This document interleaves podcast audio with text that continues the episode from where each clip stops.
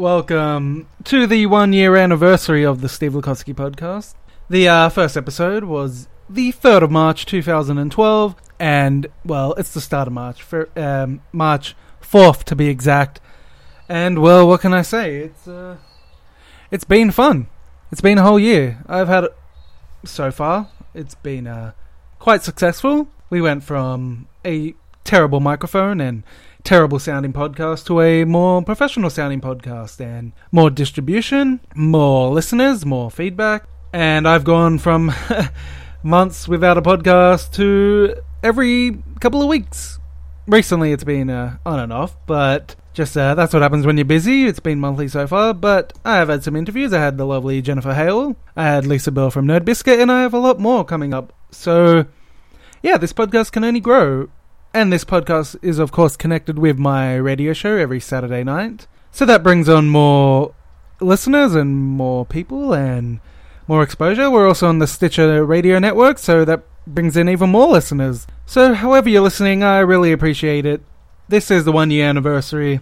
This podcast is proud to be a part of the Blubrry Network. Find freshly picked podcasts just for you at blubrry.com. That's blubrry, no ease, dot com. At Stitcher, we're reimagining talk radio and defining a new way of listening.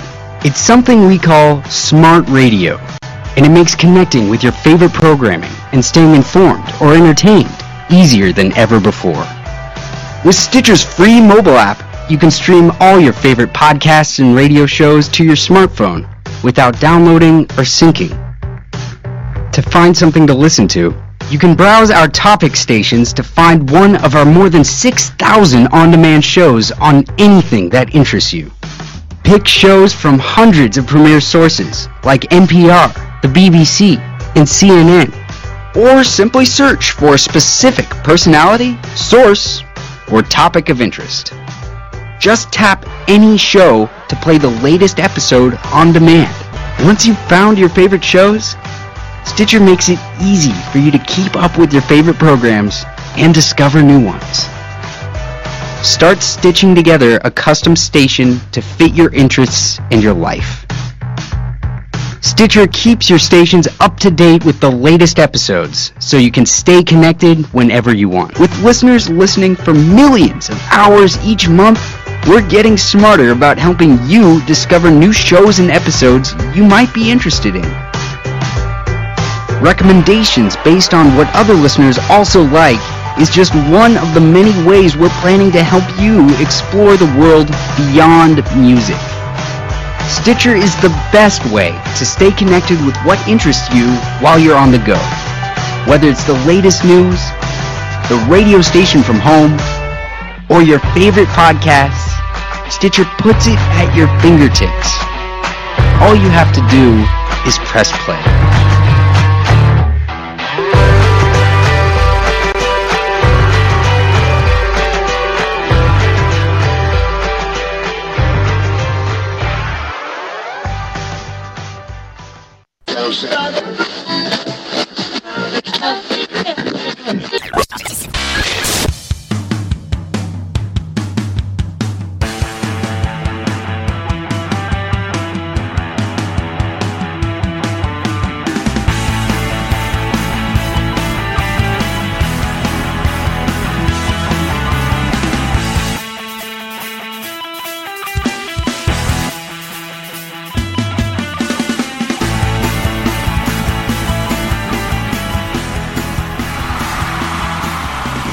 Yes, as I said in the intro, this is the one year anniversary of, well, the Steve Lukowski podcast, my podcast, my uh, online journal, I guess you could call it, since people don't usually use pen and paper to write things down anymore, especially if they want to write journals or, uh, you know, write down what happened during the day. The new medium is, right, um, the new medium is microphones, podcasting, YouTube, TV, wherever else you work, or wherever else medium you want to use. It's new. It's what's happening now, and been a uh, long year. It's been a big year, 2012, when the world was meant to end, and um, I'm sure a lot of people were looking forward to it. I was not one of those. Um, yeah, that whole Mayan thing with the end of the world, the world's ending. They said the exact same thing when 666 came around, or if you want to use the proper date, 060606, which was uh, June 6, 2006. Yeah.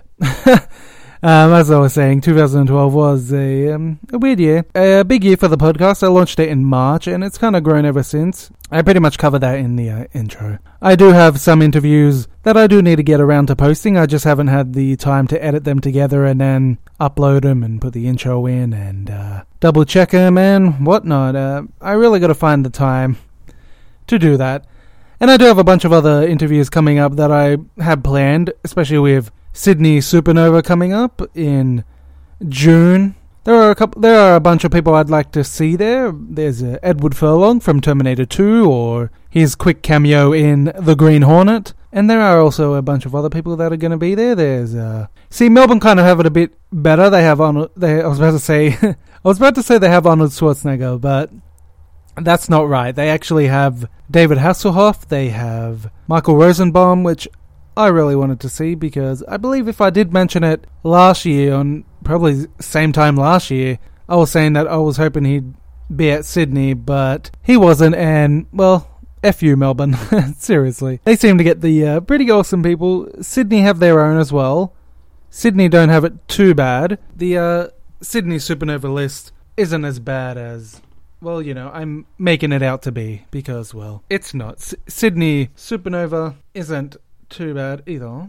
But um, I will run down the list of people who will be there for the Sydney exhibition because they usually do have them, you know, in bulks. They have Melbourne and Perth, or uh, and then Queensland and Sydney, and then Brisbane and Adelaide, and uh, so forth. But um, all right, Sydney. They have Margot Kid, uh, Margot Kidder, who was Lois Lane from the original Superman from one to four, and she was currently in Amityville Amityville Horror.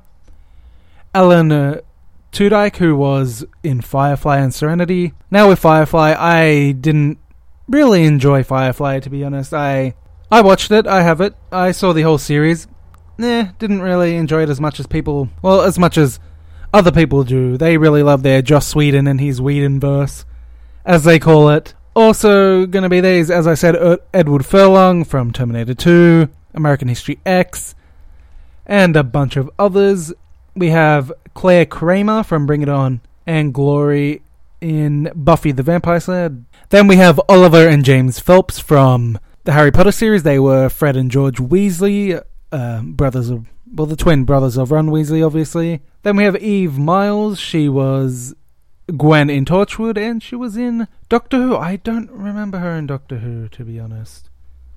Maybe I'm missing something here, but I do not remember her in Doctor Who unless she's no. I'm I'm thinking of the new companion. I can't remember her name either, but we have Kai Owens, another Torchwood veteran. We got Eoin Mac- uh, Macken. We have Christina V. Uh, that's a voice actress. Christ- also Christine Cabanos, Mark Brooks, Alex Saviuk, George Perez, David Yardin, Raymond E. Feist, Jana Oliver and Juliet Marillier, who is uh, the Seven Waters writer, and Laurie Holden, who of course is uh, what's her name? Uh, Angie, Angie, Angie, I can't remember. Um, from The Walking Dead, the really annoying character. She cancelled, but the Sydney one isn't looking too bad. The Melbourne one, well, it kind of beats Sydney a little bit there, with top billing going to uh, David Hasselhoff and Eliza Dushku Barbara Eden is back again. They have Rose McGowan, Michael Rosenbaum, Adam Baldwin. Seriously, Melbourne have got their shit together. They have the really, really good ones. I would do anything to see Adam Baldwin and Michael Rosenbaum. Huge fan of Smallville, huge fan of Chuck. Rose McGowan, eh, don't really care. Then we have Dean O'Gorman and Graham Mc- McTavish. They were from The Hobbit. So a bunch of Hobbits. Uh, even Costa Zoo is going to be there. Mark Ferguson, Tony Todd, James Duval, Noah Hathaway. Who else? We have so many people that are coming to Australia for all these. Uh, now, as I said, I'm only interested in Sydney well because I'm not going to go to Melbourne. Even if I do enjoy these people, uh, I'm keen for, you know, Sydney. Sydney's enough. As I said, Alan Tudyk, Edward Furlong. Uh, who else do I really want to see? Um, Eve Miles, mm, not that bad. Torchwood, don't doesn't doesn't really uh, bother me. But as I was saying, that's Sydney Supanova coming up. I will talk about it closer to the date and give a little bit of update on who I may or may not be interviewing. If you don't know what Supanova is, then uh, go check it out. It's fun. Last year I was there when I interviewed Jennifer Hale for New Game Plus. Also, a bunch of other people I cannot remember at this time. Sorry, I, I really cannot remember at this time who else I was talking to. It was a year ago. Jennifer Hale was the only interview I uploaded. The rest are on television. You can find those at newgameplus.tv.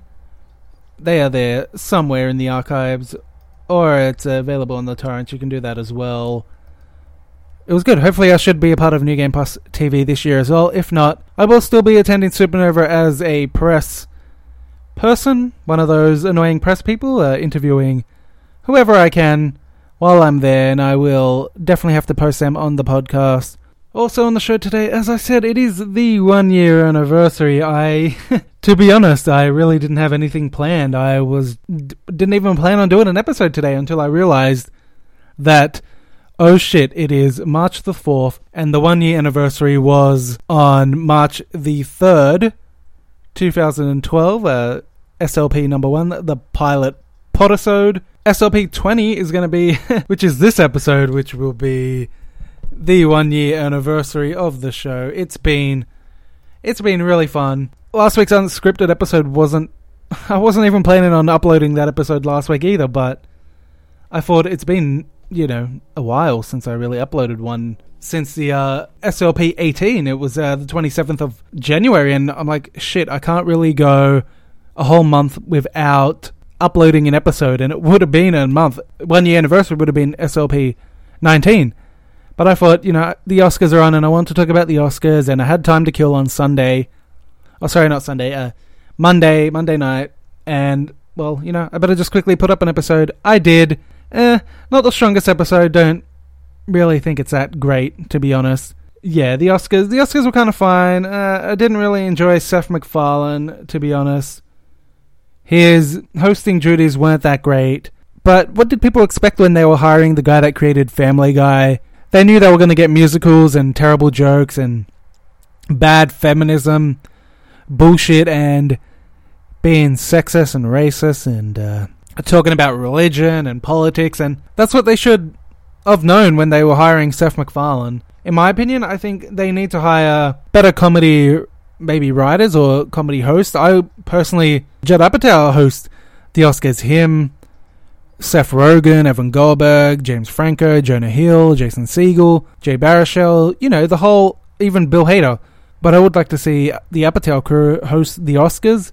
Have five of them there, let them host it, do a full comedy one, let them write it, produce it, and I think it would probably be really funny. Am I being biased? Yes. Yes, I am being biased because they are awesome and I'm a huge Apatow fan. Not so much with This Is 40, didn't really enjoy that. That's just my opinion. Also, onto something else I wanted to talk about. Um, the new Assassin's Creed game has been announced, which is Assassin's Creed 4 Black Flag by Ubisoft. They seem to be releasing games yearly again after they did with. Um, they had Assassin's Creed 2, then Brotherhood, then Revelations. I really enjoyed that trilogy there. I really wish they ended the series there, but unfortunately they didn't, and they decided to make number three, which was terrible, and now they're going to go with Black Flag, which is number four, and it's uh, moving on more to the pirate. But hey, let's have a listen to the trailer. All right, lads. I'll give you Blackbeard's honest opinion. You ask me, can this new captain promise you a life of prizes, plunder, and adventure? Aye. For amongst all the gentlemen of fortune sailing these West Indies, he ranks amongst the most clever. There was a time when I thought myself deadliest scourge of these seas. But this man is a fearsome dog that feeds off trouble and turmoil. I seen him clear the deck of a Spanish galleon like it were nothing. fighting like a devil, dressed as a man. And he's a canny one. Knows his way round every crag and crevice of these islands. So if it's fortune and adventure you seek, then Captain Edward Kenway's your man. Only, don't meddle in his private affairs. For there's more mystery to that man than even I dare ask.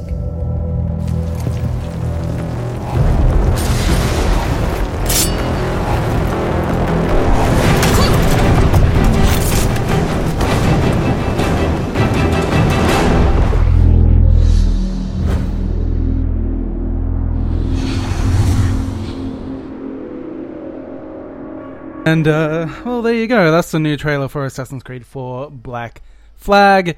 The uh, it's going to be released in October. Now you can find that uh, proper video if you don't want to listen to it. You'd rather actually watch it. Well, you can do that. Head on over to assassinscreed.com. And recently, Adam Sessler from Rev3 had an interview with creators of the game, and here is a little bit of that.